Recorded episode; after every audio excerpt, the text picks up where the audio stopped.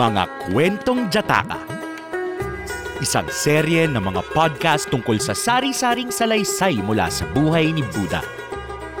Hatid sa inyo ng Arete at ng Embahada ng India. Ang kwento natin ngayon, ang batang babaeng unggoy at ang kwintas na perlas.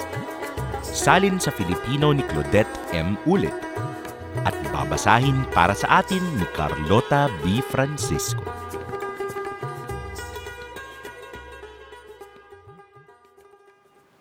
Ang Batang Babaeng Unggoy at ang Kwintas na Perlas. Isang kwentong Jataka.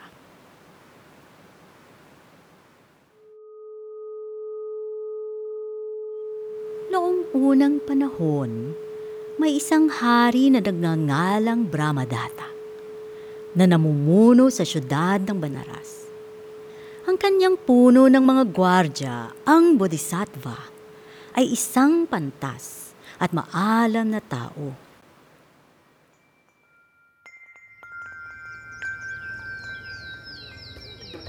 Isang araw, naglalakad ang Reyna at kanyang mga kaibigan sa hardin ng palasyo. Napakainit noong araw na iyon kaya't napagpasyahan nilang maligo sa maharlikang paliguan upang maibsan ang init.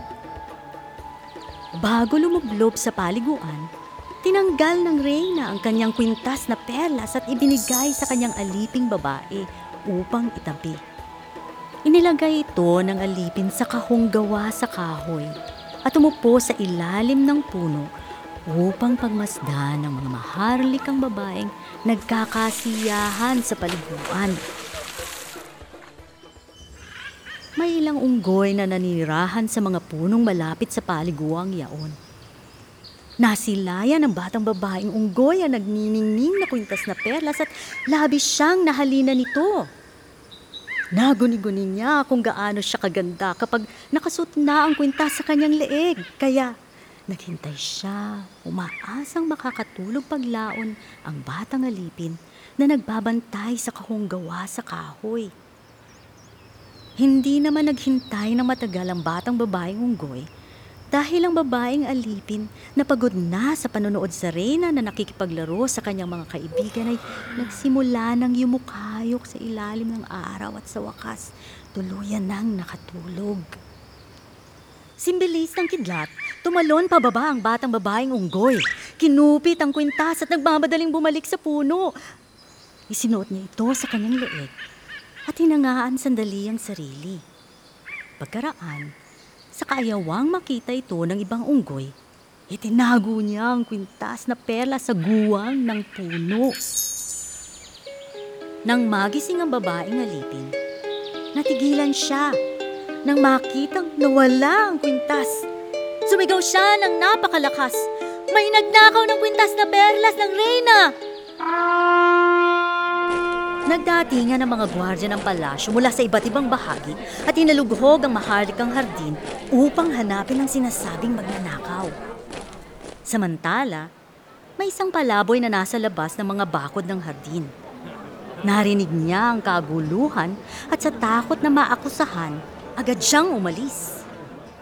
Nagduda ang mga maharlikang gwardya dahil dito, hinuli nilang palaboy at sinimulang bugbugin. Itinanggi ng palaboy ang pagnanakaw sa kwintas ng reyna, ngunit hindi naniwala sa kanyang mga gwardya at lalo pa siyang sinaktan. Natakot ang lalaki na mapatay siya sa bugbog ng mga gwardya kung ipagpapatuloy pa niya ang pagtanggi. Kaya inamin niya ang pagnanakaw. Ihinarap ang palaboy sa hari at hinatulan ang pagnanakaw ng kwintas ng reyna. Galit na galit ang hari nang marinig ang buong kwento at tinanong ang lalaki sa isang matigas na tono. Nakagawa ka ng isang seryosong pagkakasala. Ngayon, sabihin mo sa amin, ano ang ginawa mo sa kwintas na perlas? Sa pagsisikap na maalis sa kanya ang sisi, sumagot ang lalaki. Kamahalan, ako'y isang mahirap. Ano ang aking gagawin sa kwintas na perlas? Ang tanging kailangan ko ay kaunting salapi upang bumili ng makakain. Ang tesorero ang tumukso sa aking nakawin ng kwintas. Ninakaw ko ito mula sa hardin at ibinigay sa kanya. Alam niya ang lahat ng tungkol dito. Ipinatawag ng hari ang tesorero at tinanong siya kung talaga bang ipinasa sa kanya ng palaboy ang kwintas. Naisip ng tesorero ang kaparehong pahayag ng palaboy at tinako ang krimen upang mailigtas ang sarili. Itinanong ng hari, Ano ang ginawa mo sa kwintas na perlas? Katulad ng palaboy, ipinasa rin ng tesorero ang sisi sa maharlikang pari at sinabing, Nagtatrabaho ako sa ilalim ng pamamahala ng maharlikang pari. Nasa kanyang tahanan ang kwintas na perlas. Kaya ipinatawag ng korte ang maharlikang pari at tinanong rin sa parehong paraan. Wala nang makitang ibang paraan upang makaalis sa sitwasyon, ikinumpisal din ng maharlikang pari ang kanyang kaugnayan sa krimen. Gumawa rin siya ng kwento na ibinigay niya ang kwintas sa punong musikero na nagsabing ireregalo niya ito sa isang mananayaw. Nang makaharap ng hari ang mananayaw, itinanggi niya na natanggap niya ang kwintas. Naroon din ang bodhisattva sa korte ng hari at matamang nakikinig sa iba't ibang bersyon ng mga akusado. Nahirapan siyang paniwalaan na kahit sino ay maaaring makapasok at makatakas sa maharlikang hardin ng hindi napapansin. Nakatitiyak siyang wala sa mga akusadong may kinalaman sa nakawan at ibinubunton nila ang sisi sa isa't isa para lamang mailigtas ang sarili sa puot ng hari. Nagtungo siya sa hardin at muling siniyasat ang buong lugar na pinangyarihan ng insidente. Napansin din niya ang isang pangkat ng mga unggoy na naguumpukan sa mga puno ng hardin. Naisip niya na marahil gawa ito ng makukulit na unggoy at baka sila nga ang tunay na salarin. Upang tiyakin ang kanyang hinala, kumuha siya ng mga kwintas na gawa sa abaloryo. Pagkatapos ay nagtungo siya sa hardin at inilagay ang mga ito sa ilalim ng puno kung saan nakatira ang mga unggoy. Nabighani ang lahat ng mga unggoy sa kintab ng mga abaloryong nasa mga kwintas. Isa-isa silang nagsibaba at kumuha ng isang kwintas maliban sa batang babaeng unggoy na nanatiling kontentong nakaupo sa isang puno. Hindi siya interesadong kumuha ng isang abaloryong kwintas para sa kanyang sarili. Nagtago ang bodhisattva sa likod ng isang malaking bato kasama ng ibang gwardya at naghintay. Nagpapansin ang lahat ng unggoy at ipinagmamalaki ang kanilang mga kwintas.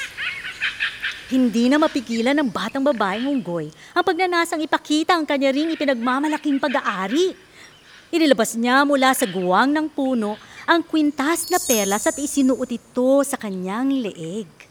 Sa kanya, may pagmamalaking tinawag ang iba pang unggoy at sinabing, Tumingin kayo rito!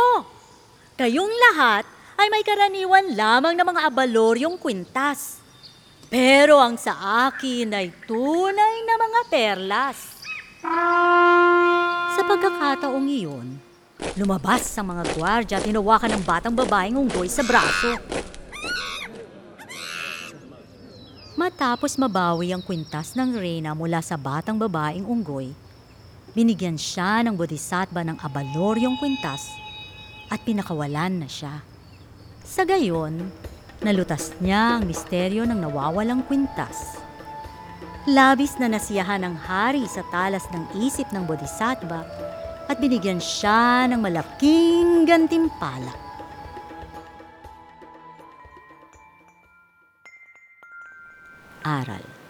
Makatutulong ang talas ng isip at talino upang malutas ang mabibigat na suliranin.